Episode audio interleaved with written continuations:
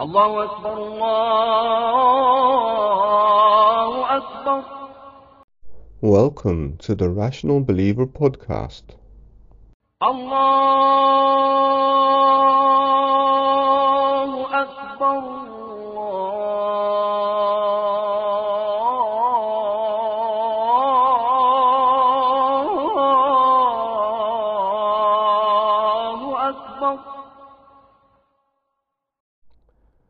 Episode 19 Irrational Non Problem Solving, believing that the jinn, black magic, and the evil eye is harming us. Many psychological and physical problems arise when we don't prioritize certain knowledge over speculative knowledge. For instance, some people are constantly worried about the possibility of germs on their hands making them ill. This causes them to wash their hands constantly until they start to chafe and peel from constant washing, an obsessive compulsive disorder. In this case, the idea of germs leading to ill- illness are on my hand is speculative. But if from the sense reality there is nothing to indicate that their hands have been contaminated, then the idea that there is no reason to think that there are any pathogenic germs on my hand would be more certain. Therefore, to suspect that there are pathogenic germs present on the hands when there was no incident to place them there would be a case of speculative thinking overriding rational thinking. In this case, it leads to anxiety and physical harm. Similar to this are the ideas that paralyze us from looking for rational solutions to our problems.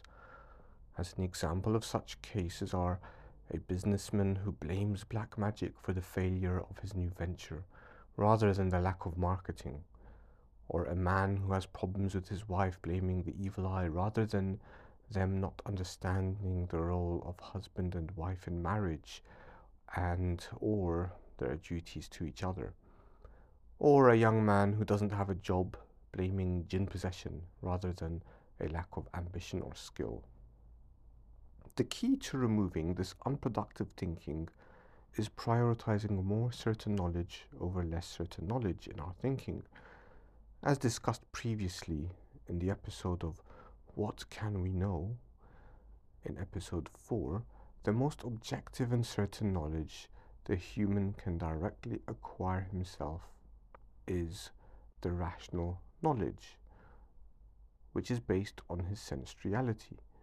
No one can deny this certain knowledge, otherwise, they will not exist very long as they try to deny the reality in front of them. For example, as we mentioned before, a car hurtling towards you. However, we also mentioned that the transmitted knowledge from the Creator to us is also another form of knowledge that we could potentially acquire if we could verify that it is indeed from the Creator. This type of knowledge would even be more certain than our own rational knowledge as it comes from the Creator who created our reality, our universe, as well as our limitations of being dependent on our senses to understand the universe. Therefore, any information that the Creator gives us which we may not be able to appreciate with our senses would be deemed to be certain. So, for instance, although we cannot sense life after death, we would believe it to be true because the Creator revealed it to us in the Quran, which we have already accepted to be from the Creator due to its miracle. So, if we have established that the Creator's knowledge transmitted to us is going to override our own knowledge based on our senses, then what remains is to understand how to classify the various forms of transmitted knowledge that we find in the divine sources into its various levels of certainty or strength. The different levels of certainty of Islamic knowledge. As a source, the Quran is certain in its transmission as it is from the Creator, proven through its miraculous nature, being out of the ability of a human to produce. Within the Quran, however, are ideas, words, and phrases that are certain in their meaning, such as قُلْ هُوَ اللَّهُ أَحَدٌ Say He, Allah is one, in Surah Al-Ikhlas. Or, as in Surah Muhammad, number 47, verse 19, فَاعْلَمُوا أَنَّهُ لَا إِلَهَ إِلَّا اللَّهِ Know that there is no God but Allah. There are also those ideas, words, or phrases that can have different interpretations based on the natural characteristics of the Arabic language, or any language for that matter. For example, in Surah Al Ma'idah, verse 6, Allah subhanahu wa ta'ala mentions, أَوْ لَامَسْتُمُ النَّسَاء or you have touched women. Now, the word lamastum, touched, has different interpretations, including skin contact or intercourse. There are also various interpretations based on the words being beyond the human ability to understand. For example, the verses about Allah's attributes, which have no reality for us because we cannot sense them. So, for example, where Allah says in Surah Al Rahman, وَيَبْقَى وَجْهُ رَبِّكَ ذُو الْجَلَالِ وَالْإِكْرَامِ And the face of your Lord will remain. Now we cannot assume that because Allah mentions His face that it means that it resembles our human faces. It would be speculative and irrational to do so as we cannot see Allah and it would contradict what Allah has also mentioned about Himself. For example, when He says, ليس كمثله شيء وهو السميع البصير there is nothing whatsoever like him in Surah 42, verse 11. So here we just believe in what Allah has mentioned without having to discuss them, as to do so does not bring us any beneficial knowledge. Now, the Quran establishes another source of knowledge, which is the Messenger himself, alayhi salatu wassalam, peace be upon him. These are based on certain meanings which cannot be interpreted but to follow what the messenger brought. So in Surah Najm, it is mentioned, and he doesn't utter from his own desire. Indeed, it is an inspired inspiration. And also in Surah Araf, verse 203, 203, it is mentioned, Say, I but follow what is revealed to me from my Lord. And also in Surah Ahzab, verse 36, it is mentioned, It is not for a believing man or woman when Allah and His Messenger have decreed a matter that they should have any opinion in their decision. So, this knowledge that Allah's Messenger, peace be upon him, conveyed to us has been collected in the form of hadith, which are the sayings, actions, and approvals of His. These hadiths have been narrated along chains of narrators starting from the companions of the Prophet who would witness what the Prophet said or did or approved, up to the collector of this hadith several generations later, who would have recorded it in their book. Various books of hadith collection have reached us today, named after the scholar who collected them, such as Bukhari and Muslim. For the sake of this discussion, how does the knowledge of the Hadith compare to that of the knowledge of the Quran? In principle, there should be no difference from what is conveyed to us from Allah via the Quran or the sayings and actions of His Messenger.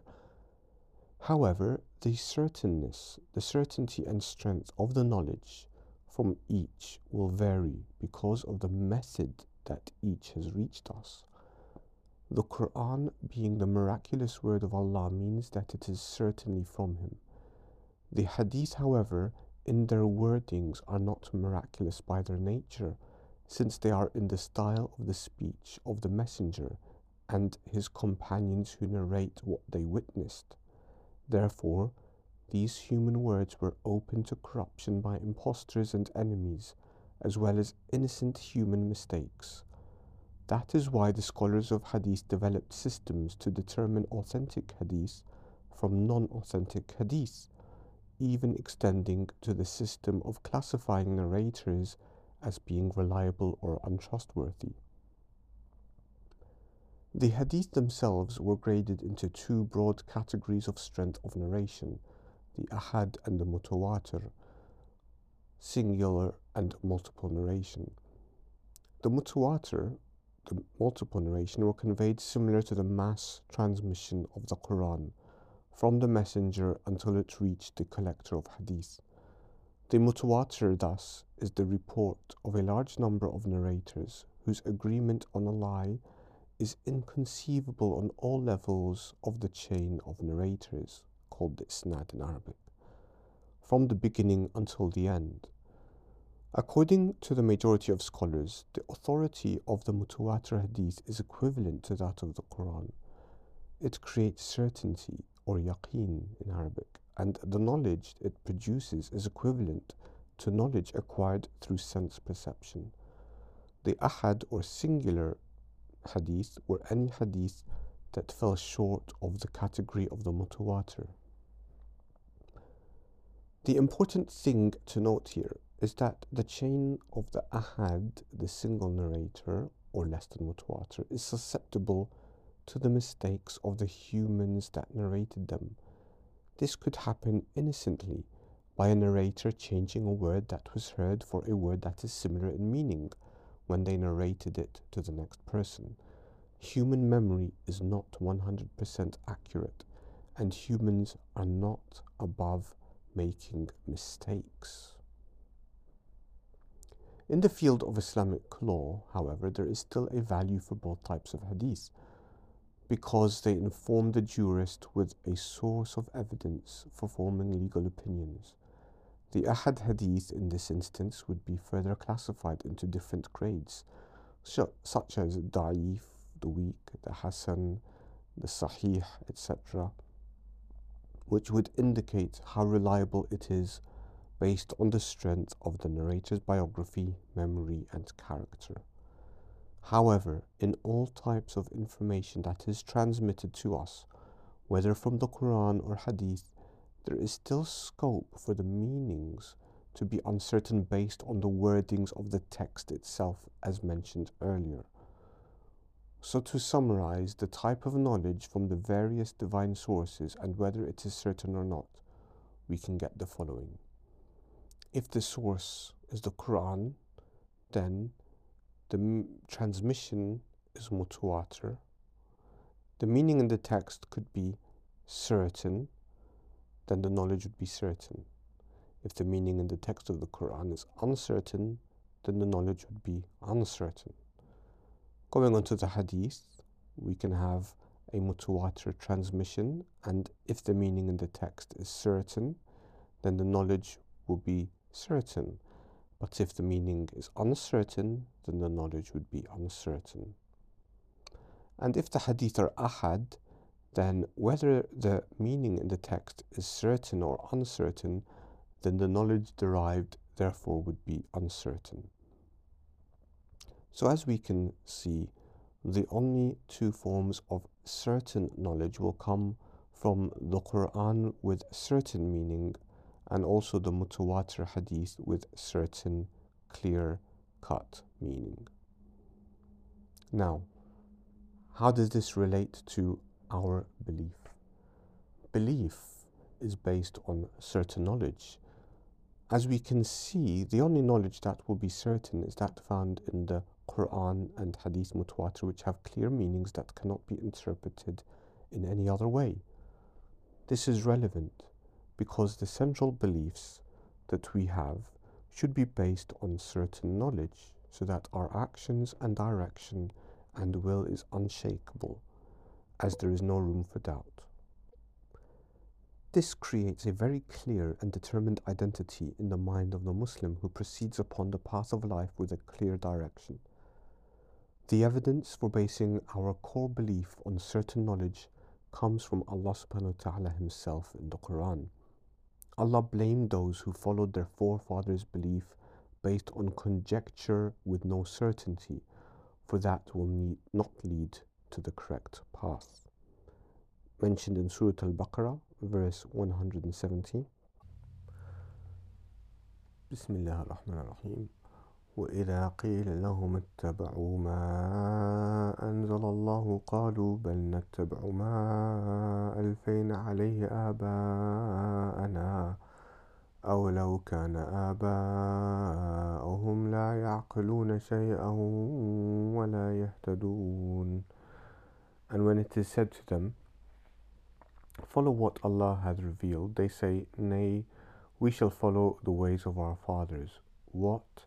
even though their fathers were void of wisdom and guidance. That was in Surah Baqarah, ayah 170. And also in Surah Ma'idah, ayah 104, Allah subhanahu wa ta'ala, He mentions, Bismillah ar-Rahman ar-Rahim. وإذا قيل لهم تعالوا إلى ما أنزل الله وإلى الرسول قالوا حسبنا ما وجدنا عليه آباءنا أولو كان آباؤهم لا يعلمون شيئا ولا يهتدون When it is said to them, Come to what Allah has revealed, come to the Messenger, they say, Enough for us are the ways we found our fathers following. What, even though their fathers were void of knowledge and guidance? And also in Surah An-Najm, in verse 27 to 28, إن الذين لا يؤمنون بالآخرة ليسمون الملائكة تسمية الأنثى وما لهم به من علم إن يتبعون إلا الظن وإن الظن لا يغني من الحق شيئا Those who believe not in the hereafter name the angels with the female names. But they have no knowledge therein, they follow nothing but conjectures, and conjecture avails nothing against the truth. And also in Surah Al An'am, verse 116, Allah subhanahu wa ta'ala says, وإن تطع أكثر من في الأرض يضلوك عن سبيل الله إن يتبعون إلا الظن وإن هم إلا يخرصون If you obeyed most of those on earth, they would mislead you far from Allah's way. They follow nothing but conjecture and they only guess. The certainty of belief is established in the Quran in various ayat where Allah tells man to look at the creation in the universe in order to establish from the reality where it could have come from. So, for example, in Surah Al-Ghashiyah, Allah subhanahu wa ta'ala mentions, بعد أعوذ بالله من الشيطان الرجيم أفلا ينظرون إلى الإبل كيف خلقت وإلى السماء كيف رفعت وإلى الجبال كيف نصبت وإلى الأرض كيف سطحت فذكر إنما أنت مذكر Do they not look at the she-camel and how it is created, and to the sky and how it is raised, and to the mountains how they are erected, and to the earth how it is spread out? So remind, for indeed you are a reminder. And there are many ayat and verses in the Quran that ask the man to think about the reality of the creation of the universe. So, for example, also in Surah Baqarah, ayah 164, verse 164, the translation of which is Surely in the creation of the heavens and the earth, in the disparity of the night and day, in the ships that course in the sea and that which benefits people, in the water that God sends down from the sky, reviving with it the earth after it was barren, in his spreading in it all kinds of living things, in the changing of the winds and the subjected clouds between the heavens and the earth, indeed are signs for people who have understanding. And it was also established through concurrent transmission tawatur, which bespeaks certainty that the Arabs were incapable of producing the like of the Quran, although it challenged them to do so. The Quran addressed them. So in Surah Al-Baqarah, verse ayah 23, it mentions, And if you are in doubt concerning what we have revealed unto our slave, then produce a chapter of the like of it and call your witnesses if there are any besides Allah if you are truthful. It can be thus seen that the belief of life has been built on certainty rather than doubt, and that it is not allowed and also irrational to believe in something less certain over an idea that is more certain. the clash of different levels of knowledge. So, when there is a clash between certain and uncertain knowledge, the certain knowledge should always be taken over the uncertain knowledge. Now, applying this framework to the supernatural world of evil eye, black magic, and jinn possession, when we study the sensed reality, we will find that no objective rational proof for these actually exist. Of course, there are anecdotal stories that people will narrate and think they have experienced. However, none of these acts can be demonstrated to exist under controlled conditions where we can observe the rules of the reality of our physical universe are broken, which is alluded to in the existence of such supernatural phenomena. For instance, no magician has been able to cause the rules of reality to be broken where they have been shown to cast a spell to cause a supernatural effect that can be measured. Similarly, no one has been able to show any cause of an effect of an evil eye which is supernatural. In fact, there has been various open and publicized challenges, such as the James Randi $1 million challenge to anyone who can prove any such supernatural existence under controlled conditions. So, if the certain rational knowledge we have informs us that these phenomena do not exist, and then we have divine knowledge that informs us of the opposite, how should we reconcile the contradiction? If the knowledge that we have been given from the Creator is indeed certain, then we would have to accept it, even if we do not perceive it with our limited senses, since the Creator cannot be incorrect. However, if the knowledge is not certain, then we do not have to accept it over our certain rational knowledge. This is confirmed even by the Creator himself, blaming those who followed conjecture in the Quranic verse mentioned just recently. So, what remains then is to examine these evidences and determine the level of knowledge that they provide. None of the evidences that are put forward to support a supernatural understanding of these phenomena is based on certain knowledge, that is, Quran or Hadith mutawatir with a clear certain meaning. Rather, they could be interpreted to have a rational meaning that conforms to the observed reality. Or, the strength of the chain of narration, the isnad in Arabic, is based on a single ahad narration, which may be prone to human error. Taking, for instance, the issue of the evil eye. The knowledge that we have related to it is from the Ahad Hadith. The narration that mentions it, Al-Ainu Haq, the, the eye is a reality, is also open to rational explanation. The jealous person who seeks to harm you can do so physically, as they can try to damage your property that they are jealous of, or spoil your reputation by spreading gossip or rumors about you taking the issue of magic. There is mention of it in Ahad Hadith, but also in Quranic ayat verses.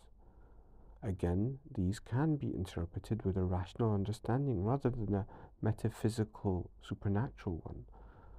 The mention of the magicians at the time of Musa performing their tricks can be understood to be illusions, and that is why they submitted straight away when Musa was able to destroy their illusion with the help of Allah subhanahu wa ta'ala.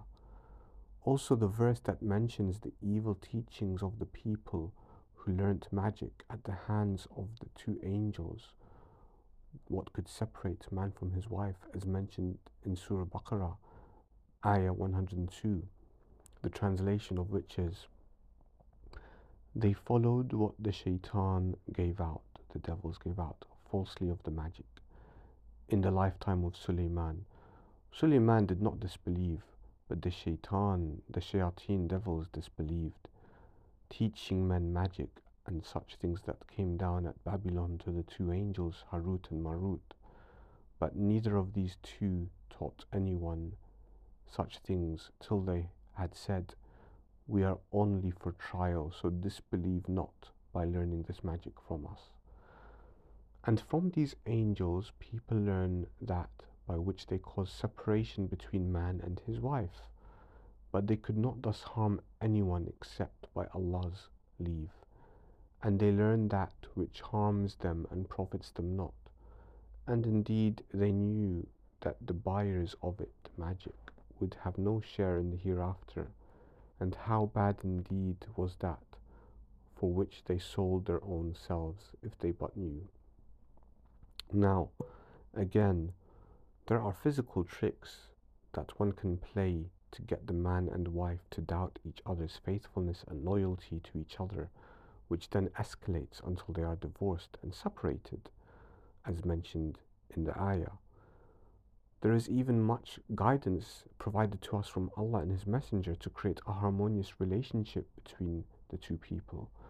For instance, falsely accusing the chaste person of infidelity is a serious crime in which the Sharia law, which protects the dignity of the woman and man from the whisperings and gossip of people that can lead to problems in the marriage. There are physical realities that occur between the man and the woman and the gossip that is used to separate them. So these are physical realities that occur and not metaphysical or mystical. The other common misconception is that of jinn possession. Again, there is no certain evidence of their ability to possess humans, they, the jinn, are mentioned in the Quran, so we believe that they exist in the same way we believe in the existence of the unseen realities that are mentioned, such as angels. However, there is no definitive, certain evidence to mention that they can possess us and have control over us. On the contrary, we even find Quranic verses that mention the opposite. So, in Surah Al Hijr, for instance, Allah subhanahu wa ta'ala he mentions, the translation of which is, You have no authority over my slaves except he who follows you of the deviant.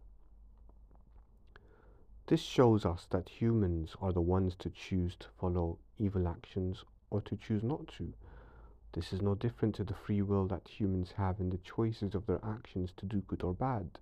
So, for example, in Surah Al Balad, Allah says, And we guided him to the two paths. Any material relationship other than this fundamental relationship, which Allah has clarified, requires a particular text establishing it. If a text exists explaining any such relationship, then we affirm it in accordance with that text. For example, the authority of Sulaiman salam over the jinn and his ability to command and prohibit them is a matter about which a text has come so thus we affirm it. Allah subhanahu wa ta'ala says in Surah Al-Naml about Sulaiman salam, the translation of which is, He said, O chiefs, which of you shall bring her throne to him before they come to him in submission? An audacious one among the jinn said, I will bring it to you before you rise up from your place, and most surely I am strong and trusty for it. And this is in ayah the translation of ayah 38 and Allah subhanahu wa ta'ala also says in surah Saba ayah 12 the translation of which is and we made the wind subservient to Suleiman, which made a month's journey in the morning and a month's journey in the evening and we made a fountain of molten copper to flow out for him, and of the jinn there were those who worked before him by the command of his Lord. And whoever turned aside from our command from among them, we made him taste the punishment of burning. They made for him what he pleased of fortresses and images, and bowls as watering troughs and cooking pots that will not move from their place. Give thanks, O family of Dawood and very few of my servants are grateful.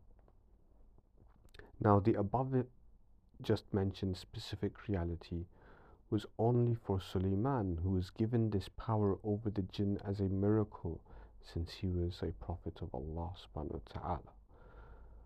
So, from what we have just seen, we can see that these issues of supernatural effects of black magic, evil eye, and jinn possession are not based on any certain knowledge and in fact contradict the knowledge of reality which is more certain. for there is no clear cut textual evidence to affirm the actual supernatural effect of these things. Anything that has been mentioned, as we saw, was specific for Suleiman in terms of power over the jinn.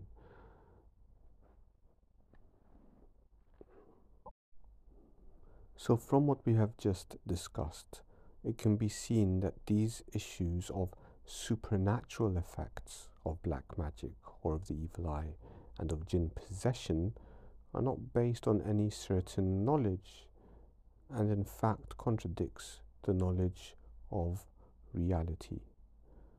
So to conclude, in terms of believing in these things, these are not matters of aqidah or of creed to believe in, as there is no certain evidence from the Islamic sources to affirm that there are supernatural effects of black magic, evil eye, and jinn possession.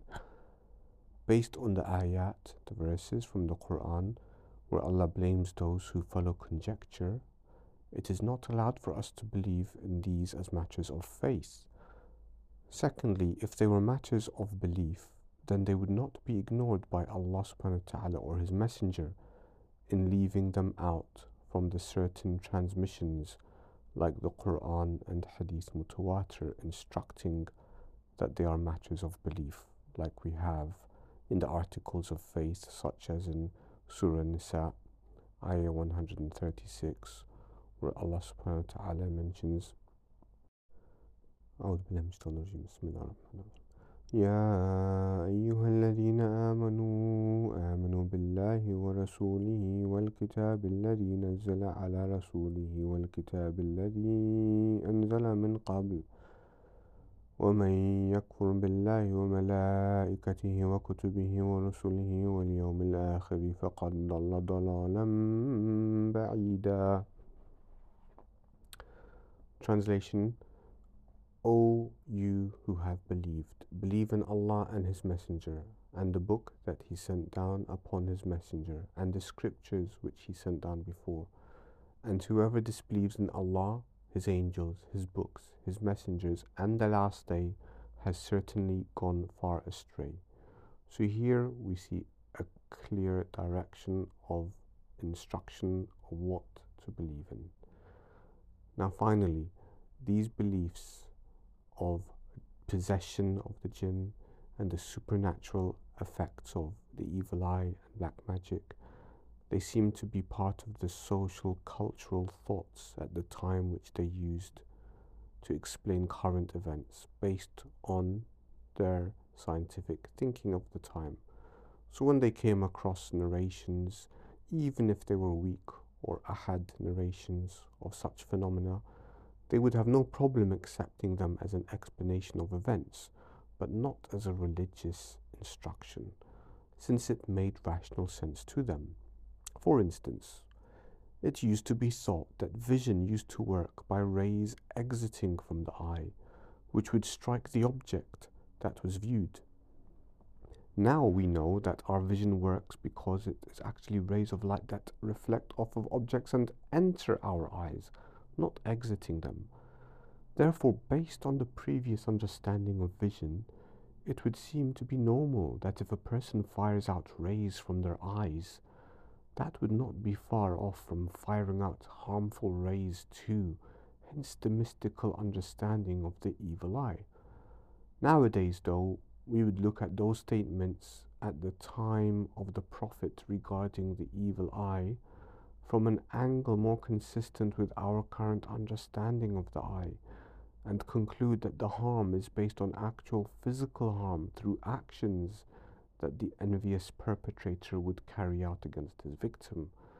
So he eyes up his victim with evil. When it comes to practice and solving problems in everyday life, then, it is wholly unproductive for us to look for reasons that are not connected to reality. Rather, we should be trying to tackle our issues from the matters that are connected to it. To ignore this leads us to base our actions on superstitions and mythology, which is what the Messenger of Allah came to remove. Isn't it ironic that you see Muslims who claim to believe that Allah is the ultimate power, but then worry about the supernatural power that people have in black magic or evil eye? Where is the belief that only Allah can harm or bring good to whomever He wills?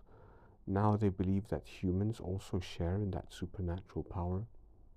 This backwards thinking led the Arabs in their days of ignorance, the Jahiliyyah, to look at the birds flying in the morning or to cast lots of sticks to decide on their fortune, whether decisions they were about to take would be good or bad. This is the same type of thinking that allowed the pharaohs and others to tyrannically rule over their fearfully submissive people because they could use the threat of their magicians to harm the people and to show their false power and strength. This is the same type of thinking that paralyzes the person today preventing them from tackling their problems head on by looking for a rational solution. The Prophet came to change this type of superstitious behavior, and that is why when any of us fear such superstitious nonsense, he taught us prayers like Allahumma la khayra illa khayrak, wa la tayrun illa tayrak, wa la ilahun ghayrak. So this is a hadith narrated by Ahmad, classed as Sahih by Al-Albani in his Al Silsila Al Sahiha, and this is hadith number 7045, the translation of which is, O Allah, there is no good except your good, no birds, which is the sign of omens used by the Arabs, except yours, and there is no God besides you. The full hadith actually warns the person that it is an act of shirk, polytheism, to allow the superstition to change his behavior. So, as mentioned in the full hadith, the Prophet ﷺ said, Whoever has been turned away from his need by the birds has committed shirk. They companions asked, So what is the expiation for that? He said, the Prophet, that you say, O Allah, there is no good except your good, no birds except your birds, and no God except you. Additionally, any practice of recitation of Quranic verses by the one afflicted with any illness known as ruqya are to remind the believer of the power of Allah over any perceived supernatural power that people may incorrectly believe in. The Messenger has even left us with prayers to the effect of reminding us that only Allah has any power over us, such as بسم الله الذي لا يضر مع اسمه شيء في الأرض ولا في السماء وهو السميع العليم In the name of Allah, with whose name nothing on earth or in heaven harms, and He is the all-hearing, the all-knowing. Finally, the companions of the Messenger would have been more aware than us of any revelation of such matters of the reality of magic, evil eye, and jinn possession, since they lived at the time of the Prophet who would explain these matters to them. However, when they proceeded in life, we never saw them looking for supernatural causes for their troubles. We don't see them blaming jinn possession for the committing of crimes, for instance, or for the increase in drinking alcohol during the Caliphate of Umar. On the contrary, we even see that the Caliph Umar increased the punishment from 40 lashes to 80 lashes to try and prevent this evil. We never see them discussing these matters in criminal trials. If the issue was jinn possession or black magic, then how can a person be accountable for their sins if they are under the influence of another power and have no control over their actions? Such thinking makes a mockery of the justice system and the laws of punishment in Islam. Alhamdulillah, all praises are for Allah who gave us the mind and with it the ability to save us from destructive thinking. Thank you for listening. In the next episode, we'll be looking at how irrational thinking has led to the emerging of deviant, misguided groups. Until next time, Assalamu alaikum. Allah